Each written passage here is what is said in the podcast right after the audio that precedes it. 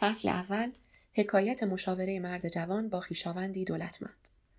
روزگاری جوانی هوشمند میزیست که می‌خواست دولتمند شود. آکنده از نومیدیها و موانعی انکارناپذیر هنوز به ستاره بخت خود اعتقاد داشت. در حالی که منتظر لبخند بخت خیش بود به عنوان دستیار مدیر حسابداری در شرکت تبلیغاتی کوچکی کار می‌کرد.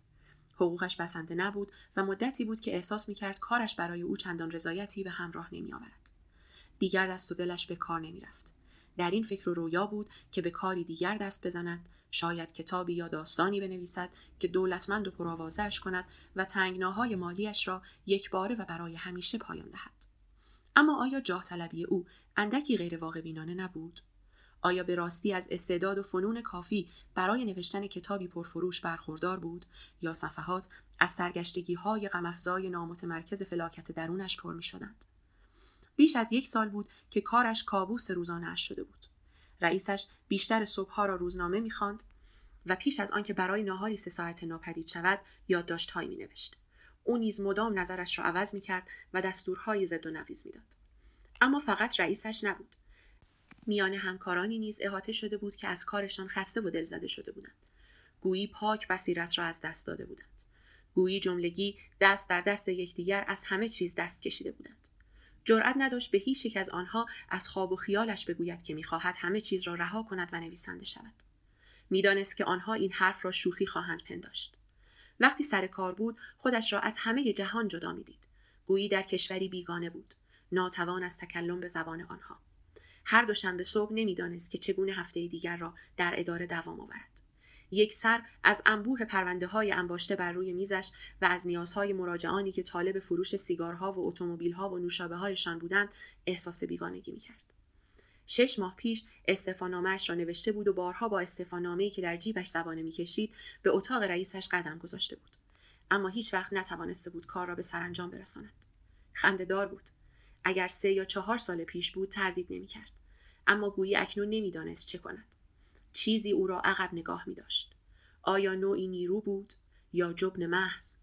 گویی شهامتی که همواره در گذشته برای رسیدن به خواسته هایش یاریش کرده بود از دست داده بود. با یافتن هر عذر و بهانه‌ای برای احتراز از عمل عجولانه و حیران از اینکه آیا عاقبت به راستی کامیاب خواهد شد به انتظار ادامه داد تا زمانش فرا برسد آیا به خیال پردازی دائمی بدل شده بود آیا عجز او ناشی از این بود که تا خرخره زیر قرض رفته بود؟ یا شاید فقط به این دلیل بود که داشت پیر می‌شد؟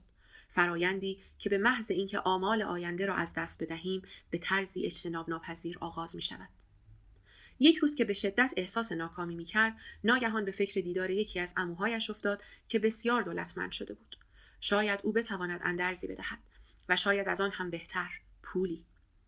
امویش مردی گرم و صمیمی بود که بیدرنگ پذیرفت او را ببیند. اما قبول نکرد که به او وام بدهد. زیرا معتقد بود که با این کار لطفی در حق او نمی کند. امویش پس از گوش سپردن به حکایت ناله و فقانش پرسید چند سالت است؟ جوان با ترس و لرز زمزمه کرد سی و دو سال. آیا میدانی وقتی جان پولگتی 23 ساله بود صاحب نخستین میلیون دلار خود شده بود و وقتی من به سن تو بودم نیم میلیون دلار داشتم پس چگونه ممکن است که تو در این سن ناگزیر از وام گرفتن باشی؟ تنه می‌زنید؟ مثل خر کار می‌کنم هفته ای گاه بیش از پنجاه ساعت آیا واقعا معتقدی سخت کوشی سبب دولت مردمان می شود؟ این گونه گمان می کنم. همیشه بر این اعتقاد بودم.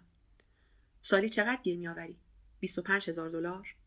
جوان پاسخ گفت بله در همین حدود. آیا فکر می کنی کسی که 250 هزار دلار در می آورد هفته ای ده برابر تو کار می کند؟ مسلما نه. پس اگر این شخص ده برابر تو در میآورد بی آنکه بیش از تو کار کند پس باید به کاری کاملا متفاوت از کار تو سرگرم باشد. باید در کارش راضی باشد که تو یکسر از آن بیخبری. همینطور است. خوش اقبالی است که دست کم این را می‌فهمی. بیشتر مردم حتی همین را هم نمی‌فهمند. آنقدر در تلاش معاشند که دمی نمی ایستند تا فکر کنند چگونه می توانند از شر مشکلات مالی خیش برهند.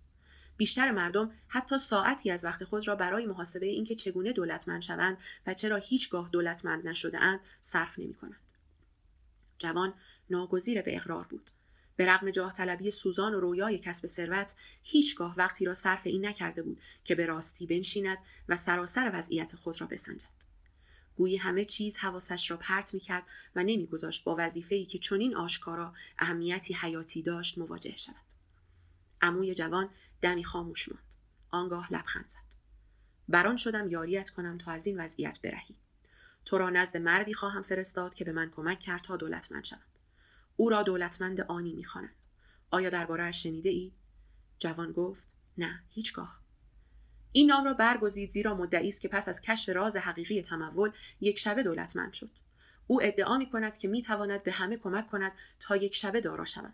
یا دست کم ذهنیت یک دولتمند را کسب کند امویش به سوی نقشه بزرگ بر دیوار برگشت و به شهری کوچک و تقریبا متروک اشاره کرد آیا هیچگاه آنجا بوده ای؟